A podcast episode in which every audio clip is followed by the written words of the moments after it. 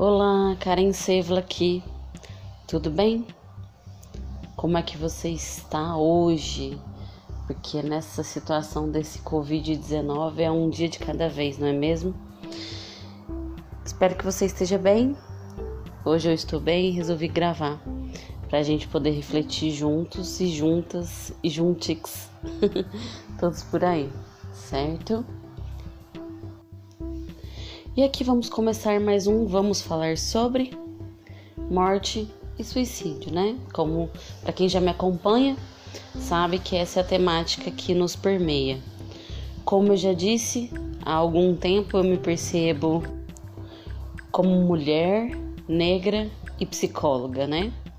E venho trazendo uma reflexão, né, para que a gente possa evoluir, para que a gente possa ajudar também, né, essa evolução de outras pessoas nesse processo aí, nessa luta nossa diária.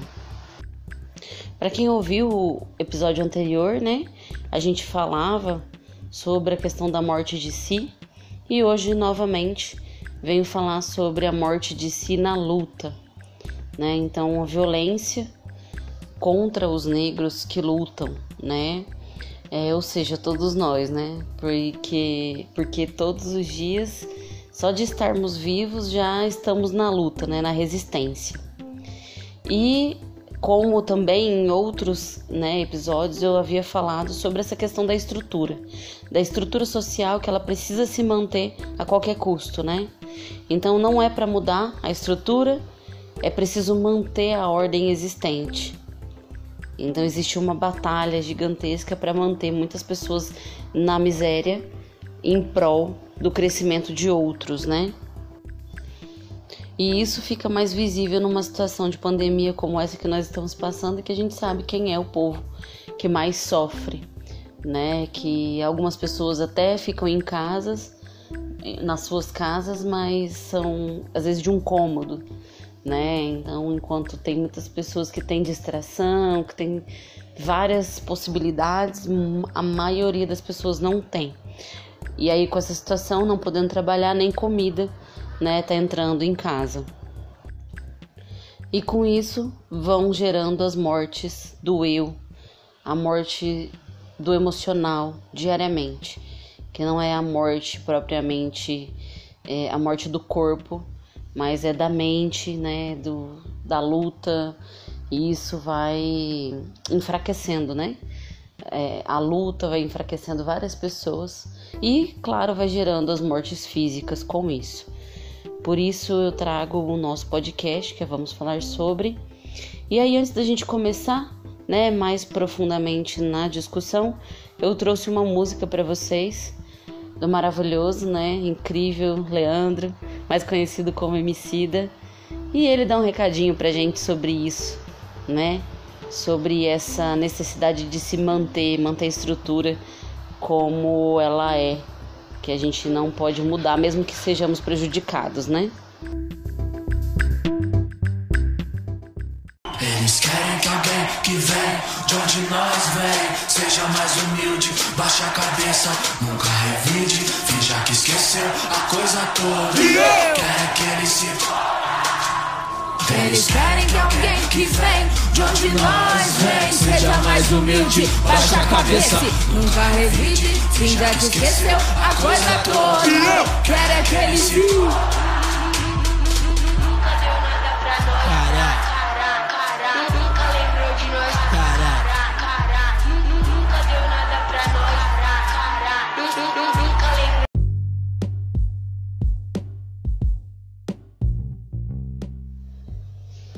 Nunca revide, finja que esqueceu, né?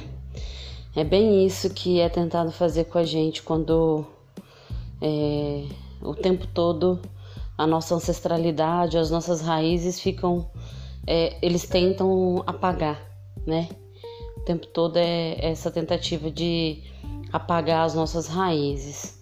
E por isso que eu despertei, né, pra gente poder é, despertar outras pessoas para não permitir que isso aconteça, porque a luta ela é importante para que a gente possa ainda até hoje mostrar que o negro né, que o pobre periférico é sim pessoa, merece lugar na sociedade, merece espaço e que a miséria do nosso povo não vai ser tolerada, né? Então é bem é, isso que a música fala e até quando a gente fala da luta, né? E até um pouco do episódio anterior, quando eu, eu li lá a carta de um relator falando sobre a necessidade da escravidão, né? Do porquê da necessidade das pessoas se manterem escravas, se manterem não, né? Estarem, né, na situação de escravos, era uma justificativa de que era necessário. Né? E hoje ainda, né? A gente sabe que a, que a miséria ela é necessária para alguns, né? E a gente precisa sim, sim lutar, né, contra tudo isso. E aí o recado que é dado é o seguinte: quando você, negro, pobre, periférico, ameaça a supremacia branca e rica, teremos que agir com violência para acalmar essa violência nata, entre aspas, né, bem aqui bem entre aspas, essa natureza é violenta de vocês. Quem negro né, periférico, pobre, quando abriu a boca para falar, já foi recebido, nossa, para que essa agressividade? Sabe? E aí quando a gente vai falar sobre essa agressividade nata que eles dizem, vamos pensar da onde a gente nasce? Qual é a nossa ancestralidade? Da onde é o nosso berço? A gente vem de um berço em que a gente teve todo um sofrimento e que a gente passa por esse, inclusive a gente colhe ainda esse sofrimento, né? Só que o que eles não permitem, né? E o que a gente vai encontra, é, encontrar é o que eles estão dizendo de resistência mesmo, é mostrar para os nossos que nós somos sim descendentes de reis, rainhas, princesas, príncipes, guerreiros, guerreiras. É um povo de muita luta, de muita força, de muita riqueza, sim, que nos foi roubada então hoje é, eu venho sim, né, dizer para você resista e continue na luta, porque essa supremacia branca e rica vai criar ferramentas para mostrar pra gente que a gente é nada. Vai mostrar pra gente que a gente que o nosso cabelo é ruim, sabe? Então assim, são várias coisas que vão acontecendo no decorrer da nossa do nosso desenvolvimento como seres humanos que vai sendo destruída aos poucos a nossa é, construção emocional, né? Então, quando é dito que alguns ali vão morrer e tudo bem, né? E que se vocês estão aí construindo nos morros, construindo em lugares que não são é, que atrapalham a nossa visão, né? Do nosso bairro top, do nosso bairro chique, já que isso atrapalha, não fica tão bonito a gente precisa destruir porque vocês. Aí vocês vêm com violência. Nossa, esse povo é violento. Mas espera um pouco. Vamos pensar sobre essa violência. Então, eu, Karen, tô aqui na minha casa de boa. E do nada eu explodo por aí, saio batendo, batendo as coisas, saio destruindo, saio, né, saqueando e saio lutando, enfrentando.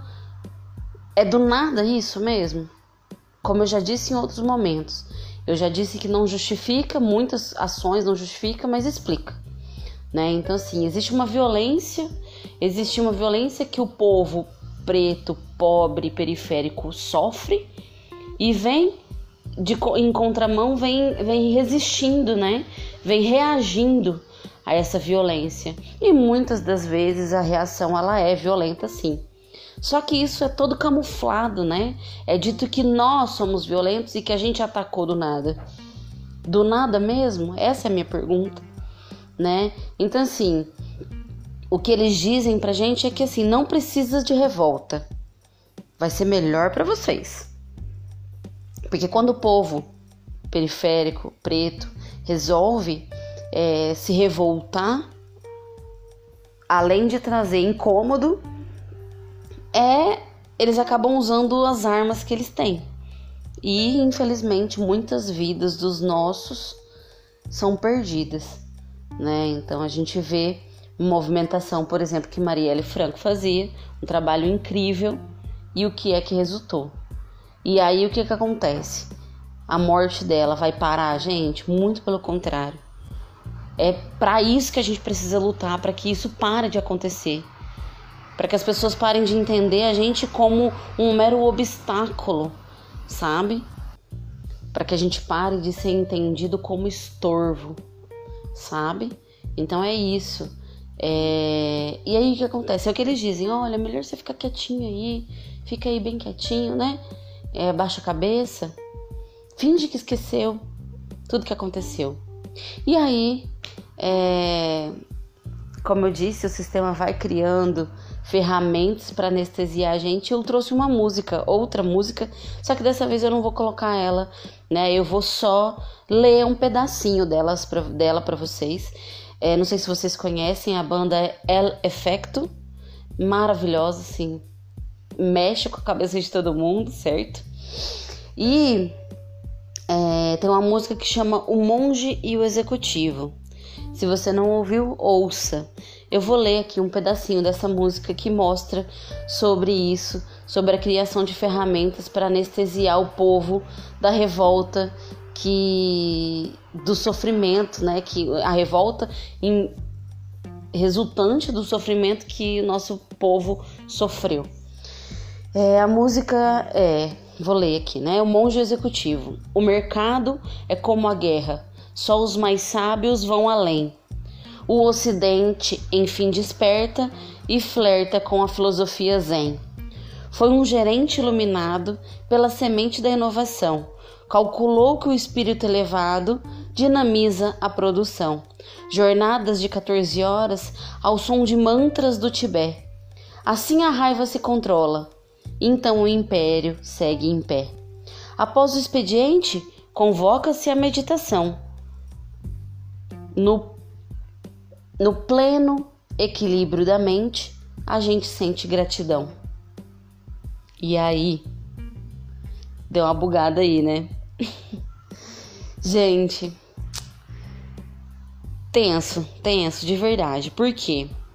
Porque você vai percebendo que o próprio sistema ele pega aquilo que é bom, transforma é, e traz e usa aquilo a seu favor para continuar mantendo as pessoas quietinhas, mesmo que muitos sejam mortos, muitos estejam na miséria, mas enquanto isso a gente vai anestesiar a população para que ela não se revolte, porque assim é melhor para ela. Então a gente precisa estar tá atento o tempo todo, porque o sistema ele vai criando ferramentas camufladas para anestesiar os indivíduos, para que a gente não se movimente. E aí, baseado nisso, esses dias, né, eu tive um dilema. Eu entrei, né, é, num dilema. Eu fiz um curso de reiki para quem não conhece o reiki, ele é um tipo de terapia é, integrativa, né? Ele trabalha a questão energética corporal, é muito incrível, é maravilhoso. O poder da nossa energia corporal para com a energia do outro é, é muito incrível, sabe? Frequência de energética do universo é muito legal. E aí eu aprendi muitas coisas e a partir daí eu passei a meditar. Mas eu pensava muito sobre isso, sabe? Sobre o que a música fala. Será que isso está me anestesiando? Será que isso é uma coisa que está é, tá sendo utilizada pelos brancos, né? Porque, queira ou não, a gente sabe que a maioria das pessoas que tem essa possibilidade de meditar, né? Tem essa. Ai, vamos meditar agora, vamos fazer yoga. Não quer dizer que o nosso povo preto não tem direito de fazer isso. Muito pelo contrário. Mas a questão é que é, é como se não fosse para nós. E aí entra nisso, né? Eu fiquei pensando sobre isso. Gente, será que eu tô meditando? Será que eu usando reiki ah, é, faz bem para mim, é claro, mas assim, será que isso tá me anestesiando? Porque quer ou não, a meditação ela traz equilíbrio, ela traz calma pra gente.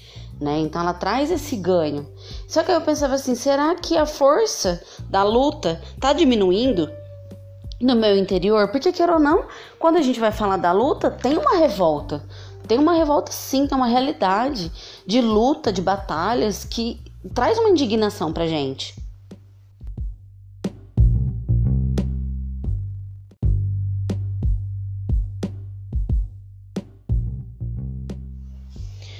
Então, o nosso corpo ele tá nessa movimentação mais da revolta, né? Até porque é, quando as pessoas dizem que a gente tem essa, esse nível de agressividade, é porque já chegou num momento em que a gente tentou manter a calma, né? Então a gente manteve a calma e falando assim: olha, eu, eu queria falar sobre isso e tal. E aí, na maioria das vezes, a gente não é ouvido, a gente é ignorado, a gente é humilhado. E aí chega uma hora que a gente já não aguenta mais, né? E aí, por isso, vem a revolta. Então, essa revolta, ela, ela faz parte da gente e faz a gente se movimentar faz a gente se incomodar e falar, cara, eu vou à luta, eu vou lutar pelos meus. Só que aí quando a gente faz essa meditação, né, a meditação, ela ajuda a gente a ter um, um equilíbrio. E aí eu fiquei pensando, né, Será que isso, ao invés de estar tá me fazendo bem, eu tô achando que tá me fazendo bem, na verdade tá me fazendo mal, pensando na minha descoberta atual, né, de mulher negra, psicóloga. E eu cheguei à conclusão seguinte, que a sociedade, é isso aí é fato, né? A sociedade ela nos faz morrer aos poucos, no dia a dia. Isso é fato. Né, com pequenas humilhações, com piadinhas, com, por exemplo, uma das coisas que eu tava é, vendo hoje é sobre. Tá todo mundo aí nas redes sociais e tal. E aí vendo que a maioria das pessoas, as, as pessoas que têm grandes visualizações, tem um número gigantesco de, de aplausos, de curtidas e não, que, não sei o que, são brancas. Entende? Então, assim, são pessoas que já têm essa possibilidade, já tem um aval né? De que você pode fazer o que você quiser que vai ser curtido. Agora, quando um negro faz a mesma coisa, vamos supor que seja a mesma coisa, ou algo parecido, ele já não tem tanta curtida. Isso, queira ou não, gente, é reflexo da escravidão. É reflexo de como a nossa sociedade se formou. Né? Então, assim, a, o, o que o negro faz não é reconhecido como de valor, então isso também vai matando a gente aos poucos, né? E a conclusão que eu cheguei é assim: a sociedade vai sim tentar matar a gente aos poucos, né? Matar o eu, a nossa ancestralidade, a nossa, o nosso emocional. Então, a questão é assim: eu, Karen, sou sim merecedora de algo que me faz bem. Porém, eu preciso me manter informada, eu preciso obter conhecimento, sempre com uma visão crítica relacionado à maafa que o meu povo sofreu, né? Então eu costumo falar que é, é isso, o tempo todo é colocado para nós que a escravidão, né, que, por exemplo, quando eu coloco, né, eu já falei sobre a diferença de diáspora e maafa, lá no Instagram também, arroba eu faço uma diferenciação entre diáspora e maafa, e diáspora nada mais é do que um êxodo, né, as pessoas saem de um lugar para o outro, e aí elas decidem se elas querem ficar ou não, e no caso do, da, da escravidão, né, da questão africana não foi uma decisão, tipo, olha, vamos sair daqui, vamos trabalhar lá no Brasil, por exemplo, né? Não. Foi, é, a gente fala do holocausto africano, e o holocausto africano ele é descrito aí pela Maafa, né? Então, assim, houve uma, uma dizimação de população, né? De uma população negra, e foi contra, foi a escravidão, foi a coisa. Gente, vocês já pararam para pensar é, outro dia eu tava lendo o quanto isso é triste, assim, né? O quanto é triste. As formas. Depois eu falo em outro momento sobre as formas de tortura, os tipos, né? De tortura que existiam para poder é, matar o eu daquela, daquele indivíduo. Sabe que, apesar de ser considerado sem alma, o escravo ele, ele era humilhado. A, de, gente, era tão Ai, era tão doído, sabe, o que acontecia e que hoje ainda acontece, que, sabe, eu me emociono e eu penso muito sobre isso. O tempo todo é dito pra gente que a gente é nada, sabe? Que a gente não merece as coisas. E que muitas das vezes essas coisas foi até inclusive o meu povo que construiu. E aí hoje os brancos, né, a classe rica e dominadora do, da sociedade, né, patriarcal também, eu como mulher negra não sou merecedora das coisas que me fazem bem. Até porque eu como mulher negra periférica, o que me resta é sempre estar tá ali, no, no mínimo, né, não é ser grande. E aí a conclusão que eu chego aqui, Existem muitas coisas que são, é, às vezes a gente mesmo diz, diz, né? Não é coisa de negro isso, né? É coisa de burguês e tal. Mas, cara, é, é isso, assim, a gente tem sim o direito de, de participar, de fazer coisas que nos façam bem. A questão é que a gente não pode se anestesiar e perder a visão crítica do que é que aconteceu com o nosso povo. E que se eu, por exemplo, Karen, conseguir me formar, ter uma faculdade, bem eu sei como foi a minha luta, mas tem gente que olha e fala: olha ali, ó, ela é negra, é psicóloga, tá aí. Venceu, sem cotas e não sei o quê. Mas e aí, gente? Eu sei que eu sou uma entre poucos. Na minha sala, eu a gente nós éramos, deixa eu ver, em três, quatro. O número é até legal, vamos pensar, né? De 40. Mas assim, é, daí a gente vê a minha formação, aquilo que eu já falei sobre a psicologia preta, que o Lucas Veiga traz isso lindamente, assim, com a psicologia preta. Eu vejo que a minha formação ela foi completamente é, eurocêntrica, sabe? Claro, a gente teve algumas coisas latinas e tudo mais, mas assim, ninguém falou sobre questão da escravidão, sobre psicologia preta mesmo, ninguém apresentou isso para nós. É claro que talvez porque todos os meus professores eram brancos, né, de repente. Mas é isso assim, sabe? Então assim, nós povo preto, precisamos ter essa visão crítica que não é que nos movimente para luta, mas também a gente não pode se privar de coisas que nos façam bem, porque é como se não fosse pra gente. É sim. Todos os espaços são nossos. A gente precisa ocupá-los. E quando a gente ocupar esse lugar, a gente não pode esquecer de levar os nossos também. Porque tem a ver com isso. Eu cresci, tô aqui maravilhosa, e aí eu esqueço do meu povo lá. Agora eu tô bem, dane-se. Então é essa visão que a gente precisa ter o tempo todo, né, para poder se movimentar e não perder essa luta. Então assim, é, a gente precisa estar tá ativo é, e pensando nessa possibilidade de mudar alguns mundos. Eu já falei lá atrás, né? A gente talvez não mude o mundo, mas alguns mundos a gente pode. Ai, moto. Isso aqui tem é, direto, mas tudo bem. Desculpa aí, gente. É... Respira fundo. Tá vendo como a meditação serve? Ela serve para acalmar a gente numa situação dessa, entendeu? e aí, como eu disse, a gente pode mudar alguns mundos, a gente pode ajudar pessoas a evoluírem. A gente tá na luta constante sabe? Não preciso pegar um pedaço de pau e sair batendo em todo mundo na rua. Às vezes, não, tô brincando. Mas assim, não precisa ser isso, sabe? A gente pode ter uma luta de trazer esse empoderamento diário para pessoas, para dizer para elas que sim, a gente pode, a gente vai ocupar os lugares, certo? E aí o que eu deixo aqui para vocês é, é, é, é, mais uma reflexão, né? Assim, eu, eu quis deixar essa sementinha, né, para vocês é, você se permite viver coisas boas sem se anestesiar na luta? Então, será que você tá se permitindo? Porque às vezes a gente fala assim: não, isso aí não é para mim. Ah, não, aquele lugar não é para mim. É sim. Vai e leve os seus. Entende? Então, assim, não se prive, Permita-se vivenciar e viver coisas boas, se você conseguiu conquistar algumas coisas, você consegue ter essa possibilidade e não se anestesie da luta, continue na luta porque o nosso povo precisa. E aí, é, eu queria que vocês participassem comigo. Eu vou fazer lá no, no Instagram, vou fazer essa pergunta.